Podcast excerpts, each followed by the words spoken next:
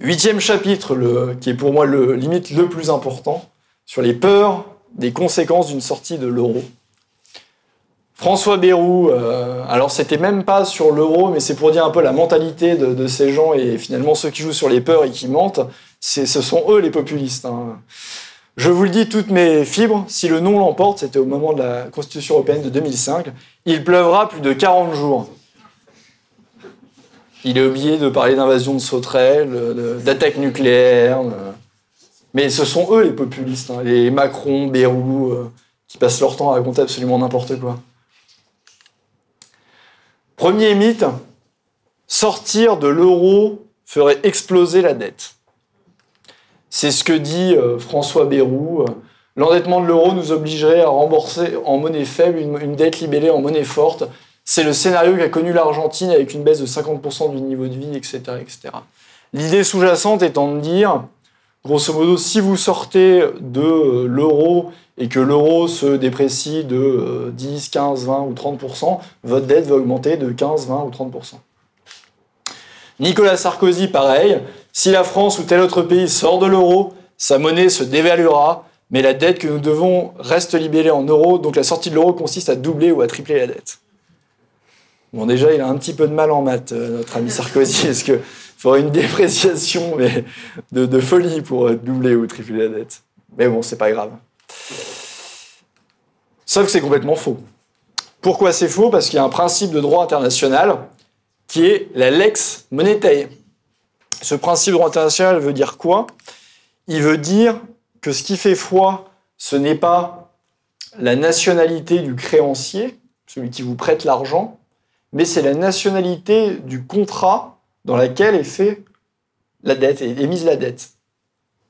Concrètement, ça veut dire quoi? Ça veut dire que si votre dette est émise en droit national, vous la rembourserez dans la monnaie qui a cours dans ce pays, que ce soit l'euro, le franc, on peut même dire euh, l'écu, n'importe quoi, le, franc Napoléon, le franc germinal, vous faites tout ce que vous voulez, vous le remboursez dans la monnaie qui a cours dans le pays.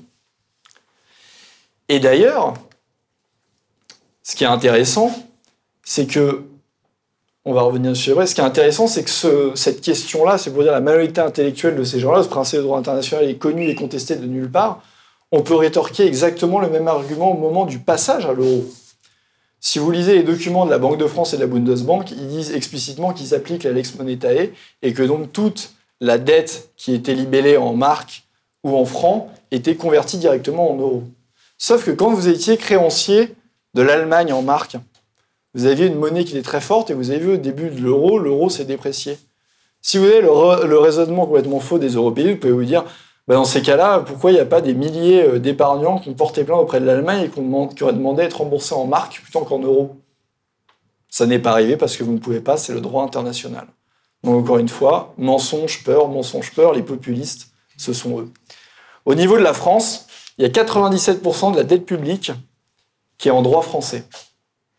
Ça veut dire que même si euh, euh, l'euro, euh, le nouveau franc se déprécierait complètement, 97% de la dette serait convertie automatiquement au taux de sortie, au, taux de 1 pour 1. Donc toute votre dette serait automatiquement libellée en francs français, sauf ces 3%. Et encore, quand vous reprenez votre souveraineté, vous pouvez très bien mettre des taxes limites confiscatoires sur les 3% qui restent pour obliger les créanciers, ces fameux 3%-là, à passer leur contrat en droit national ça leur coûtera plus cher sinon. L'avantage d'être souverain. 98,5% de la dette des ménages, donc la dette des prêts immobiliers ou autres, est également en droit français. Et pour ce qui est des instituts euh, bancaires, il y a eu des études là-dessus de, la, BRI, la Banque d'argent internationale, qui est à Bâle. Et euh, le choc pour les banques françaises serait de l'ordre de 5 milliards d'euros donc c'est largement euh, absorbable pour le, système, euh, le système français. Et pour ce qui est des entreprises, essentiellement les multinationales qui ont de la dette également en devises étrangères, les multinationales françaises ont plus d'actifs que de dettes en devises étrangères. Donc d'un point de vue euh, bilan et économie, au contraire, convertis en francs, ils auront un ratio de dette qui sera moindre par rapport à leur actif, donc c'est largement gérable. Autre euh, mythe, sortir de l'euro ferait exploser le prix de l'essence. Sujet ô combien d'actualité avec euh, les, jaunes. Nadine Morano, prix Nobel? Non, euh, non, c'est pas vrai ça. Les Français comprennent que si on achète notre pétrole 30% plus cher, eh bien à la, pompe, à la pompe, ils font payer leur litre d'essence 3 euros. À l'époque, le litre d'essence valait à peu près 1 euro, donc euh, une augmentation de 30%, ça donne 3 euros. Là aussi, Mme Morano devrait retourner en classe. Ça tombe bien, on est limite dans une configuration de salle de classe. Elle devrait retourner un petit peu faire des mathématiques, Mme Morano. Et elle, elle est payée 154 000 euros par, par an aux députés européens. La méritocratie. Même chose chez les, jeunes socialistes, sortir de l'euro, dévaluation du franc de 30 à 60%, il n'y a aucune étude sérieuse qui, qui donne ces chiffres, mais c'est pas grave. Et, et donc, euh, on aurait euh, une, un essence, une essence, qu'est-ce qu'ils nous disent eux? Je l'ai pas. Elle augmentera le prix libellé en dollars, l'essence, voilà, augmentation du prix de l'essence. En gros, le sous-jacent, c'est la même chose que pour la, c'est exactement la même chose que pour la dette. Comme je dis, la dette, si ça te déprécie de 30%, hausse de la dette de 30%, là, c'est de dire, grosso modo, euh, les jeunes socialistes qui disent, c'est si le franc se déprécie de 30%, votre prix à la pompe va augmenter de 30%. Sauf que, ce qu'ils oublient de dire, c'est que dans le prix à la pompe, le prix du litre brut, donc celui qui est importé et sur lequel s'applique la dépréciation monétaire, c'est que 30% du prix. 62% sont des taxes et le reste, ce sont les marges de transport et marges de raffinage. Ça veut dire quoi? Ça veut dire que si on avait une dépréciation de 20%, qui est quand même une fourchette haute du franc, on aurait le gasoil qui passerait de 1,39 à 1,48, c'est une hausse de 9 centimes, et vous aurez le- l'essence qui passerait de 1,48 à 1,57, c'est une hausse là aussi de 9 centimes. Les taxes additionnelles de Macron, le gasoil, c'était 9 centimes en plus, et l'essence 4 centimes en plus. Donc ça équivaut à la taxe Macron, loin d'être l'apocalypse, et surtout, là encore, comme vous reprenez votre souveraineté, quand vous sortez de l'euro, vous pouvez baisser notamment la, TICPE pour amortir et que le prix à la pompe ne coûte pas plus cher aux Français.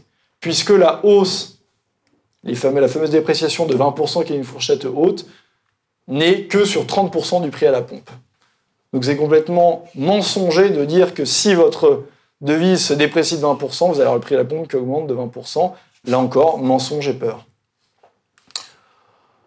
Autre argument de la peur qui est de dire euh, oui, de toute façon, on est dans une économie complètement interconnectée. Dans nos exportations, il y a aussi des importations. Et donc, ça serait absolument neutre, la sortie de l'euro au niveau de nos exportations. Sauf qu'on a seulement 25% de produits importés dans nos exportations, c'est les chiffres de l'OCDE. Et avec une dépréciation de 20%, il y aurait certes une hausse des coûts pour les 25% qui sont de produits importés dans nos exportations, mais il y aurait le gain sur les 75% restants à l'export, et donc ça vous fait un gain, avantage compétitif d'au moins 10 points. Donc c'est absolument faux de dire que vous n'allez pas avoir de bénéfices. Dépréciation de 20%, gain de 10 points. Concrètement, ça veut dire quoi? Ça veut dire que tous vos produits seront euh, au minimum 10% moins chers à l'export. Vous vous rendez compte que quand on essaye de pressuriser les salaires ou de ne pas augmenter, ou le, le fameux CICE qui là aussi coûte un pognon de dingue, 20 milliards d'euros par an, et cette année est particulière avec à la fois l'allègement de charges plus le, le crédit qui est à l'heure actuelle, ça coûte 40 milliards d'euros, ça, ça il y a un avantage compétitif qui est de même pas un point. La sortie de l'euro, 10 points.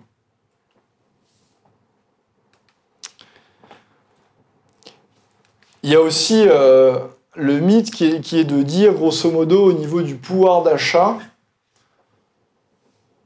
tout, en gros, euh, une dépréciation de 20% de l'euro, ça veut dire que vous allez perdre 20% de pouvoir d'achat. euh, Je, fais le raisonnement européiste. hein. Vous allez perdre 20% de pouvoir d'achat parce que, en gros, tous vos, vos produits à l'import vont augmenter de 20%.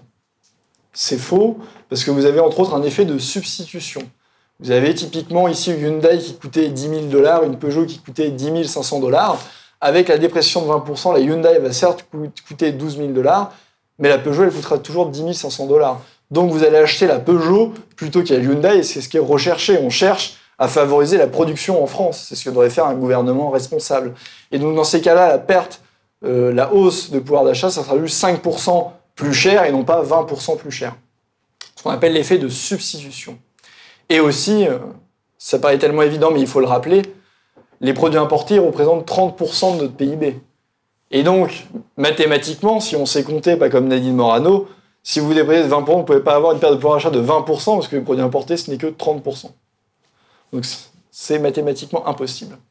Autre point, je suis un, pragmatique, il faut toujours regarder aussi les, faits. Et les faits, c'est quoi? C'est que l'euro, par exemple, s'est déprécié.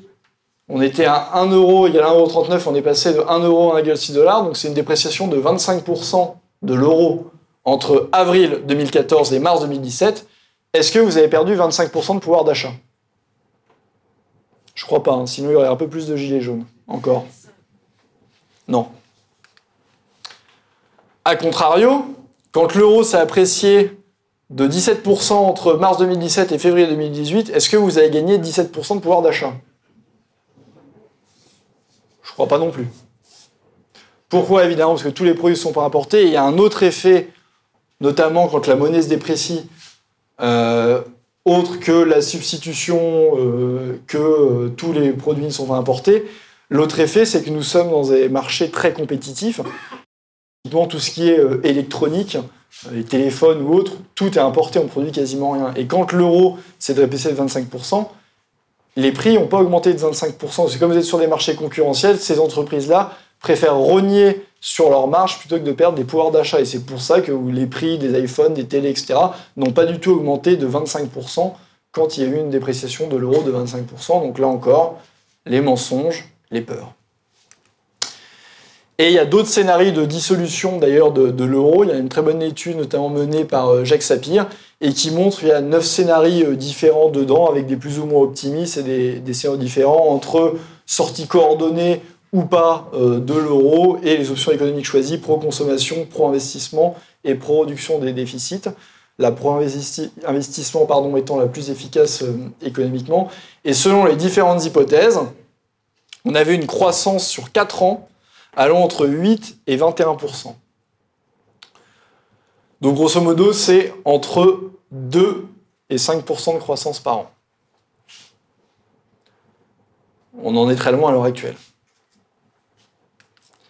L'option pro-investissement, il y a une baisse de 2 millions de chômeurs de catégorie A en 3 ans.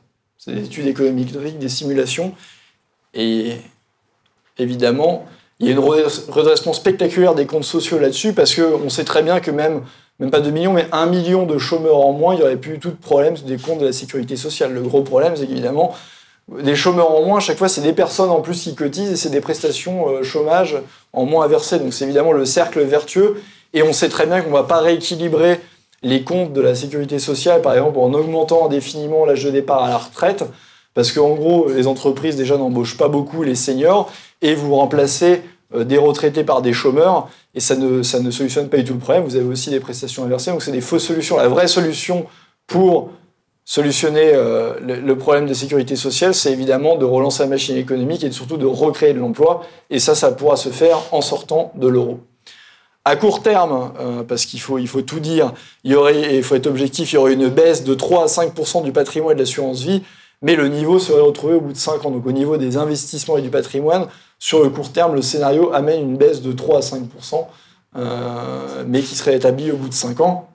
Et encore, comme je dis souvent, vous savez, ça c'est un, argument.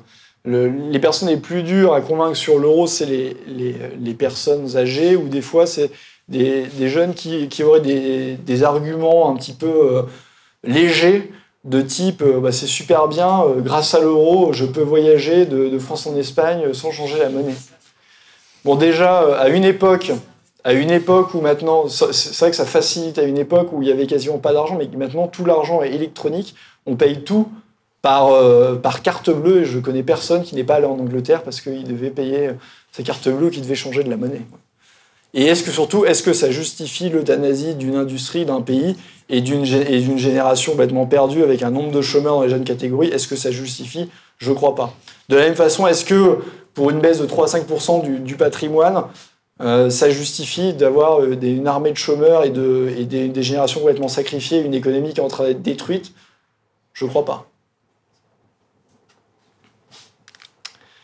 Taux d'imposition pourrait lui aussi euh, baisser. C'est important parce qu'on sait très bien que la classe moyenne, et c'est aussi une des revendications des Gilets jaunes, a été euh, matraquée d'impôts. Les deux dernières années de Sarkozy, les premières euh, Hollande et avec Macron, c'est la même chose avec la hausse de la CSG ou autre.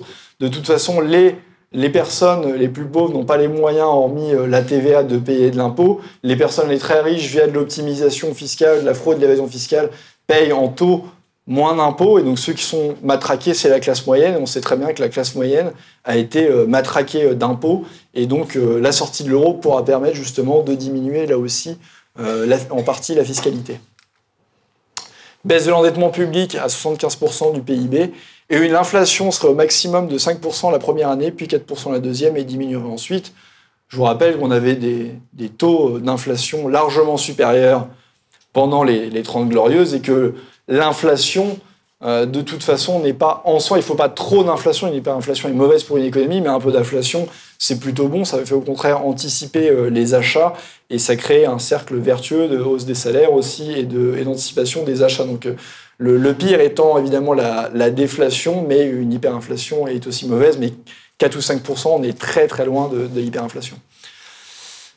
On n'est pas les seuls à le dire. Banque America dit la même chose qu'une euh, sortie de l'euro au niveau. Euh, le, taux de chance, ça ferait 5% de croissance en plus pour la France, lié à la dépréciation de la monnaie. Et Natixis le dit aussi et le reconnaît effectivement que la France aurait effectivement besoin d'une dévaluation du franc, puisque, comme je vous l'ai dit, l'euro est beaucoup trop cher pour nos structures économiques et est en train justement de, tuer, de tuer euh, c'était Bank of America et l'euro est en train de euh, détruire complètement notre économie. Il y a d'ailleurs des précédents d'évaluation. Le Royaume-Uni, la Suède, l'Italie, la Finlande, la Corée du Sud, l'Argentine. Et à chaque fois, on a eu des fortes croissances. Là, c'est la croissance sur les trois années qui ont suivi la dévaluation. Je me permets d'ailleurs de revenir sur l'exemple argentin de Bérou, qui est là aussi complètement fallacieux, puisque pourquoi l'Argentine était en difficulté? C'est qu'au contraire, comme elle, s'était fait prêter de l'argent par des fonds dits vautours, l'intégralité de leur dette, quasiment, était en droit international. Et donc, effectivement, là, quand là, il y a eu la dévaluation, une grande partie de la dette était en droit international, ils devaient rembourser de la dette en dollars, alors que leur peso s'était dévalué. Donc là, il y avait le problème, mais ce n'est pas du tout le cas pour la France. C'est d'ailleurs aussi le problème qui se pose pour la Grèce, c'est que la Grèce avec euh, le, les refinancements de la Troïka, il y a la moitié de la dette grecque qui est en droit international. Donc la, Grèce, en sortant de l'euro, contrairement à la France, sera obligée de toute façon de faire défaut parce qu'elle ne pourra jamais rembourser. Euh, il y aura une dépréciation de la drague de 30-40%, et ils seront obligés de faire défaut en cas de, sortie de l'euro, mais ce n'est pas du tout le cas de la France. Et surtout, ce qui est intéressant, c'est qu'il y a plein d'économistes et des prix Nobel qui sont lucides là-dessus. On voit Joseph Stiglitz qui disait que la sortie de l'euro serait douloureuse, mais rester dans la zone euro sera encore plus douloureux. Même chose pour euh, Christopher Sims. Et il y a plein d'économistes, des économistes français, Vincent Brousseau, que vous connaissez pour, euh, pour ceux qui sont à l'UPR, Alain Cotta, Gaël Giraud, Frédéric Lordon, Philippe Murer, Steve Hanna, Jacques Sapir, qui disent tous que l'euro, de toute façon, n'est pas viable et ne peut pas marcher. Et il y a surtout énormément de prix Nobel d'économie. Maurice Allais, qui était le premier prix Nobel d'économie français, Paul Krugman, Thomas Sergent, James Mirles, Milton Friedman, Amartya Sen. Ce qui est intéressant, c'est que là, on voit le, biais euh, médiatique en France qui est absolument euh, insupportable. C'est tous ces prix Nobel d'économie-là, vous ne les voyez jamais dans les médias. Dans les médias, on va mettre des pseudo-experts qui, pour la plupart, quand vous creusez leur pédigré, travaillent tous en banque et donc profitent de l'euro. Mais euh, on ne va pas vous mettre des économistes qui critiquent critiquent l'euro, on les voit quasiment pas. C'est d'ailleurs un véritable scandale démocratique et c'est la grande différence entre la France et le, c'est la grande différence entre la, France et le Royaume-Uni. Pendant le, référendum sur le Brexit au Royaume-Uni, vous êtes un vrai pays démocratique, vous avez des médias, vous avez des médias qui étaient pour, des médias qui étaient contre. Si demain on avait le même type de référendum en France, ce serait la Pravda. Il y aurait 100% des médias qui seraient pour le maintien de la France dans l'Union européenne. Il y a vraiment un vrai problème médiatique en France. Et, c'est un vrai problème, euh, du coup, un vrai problème démocratique.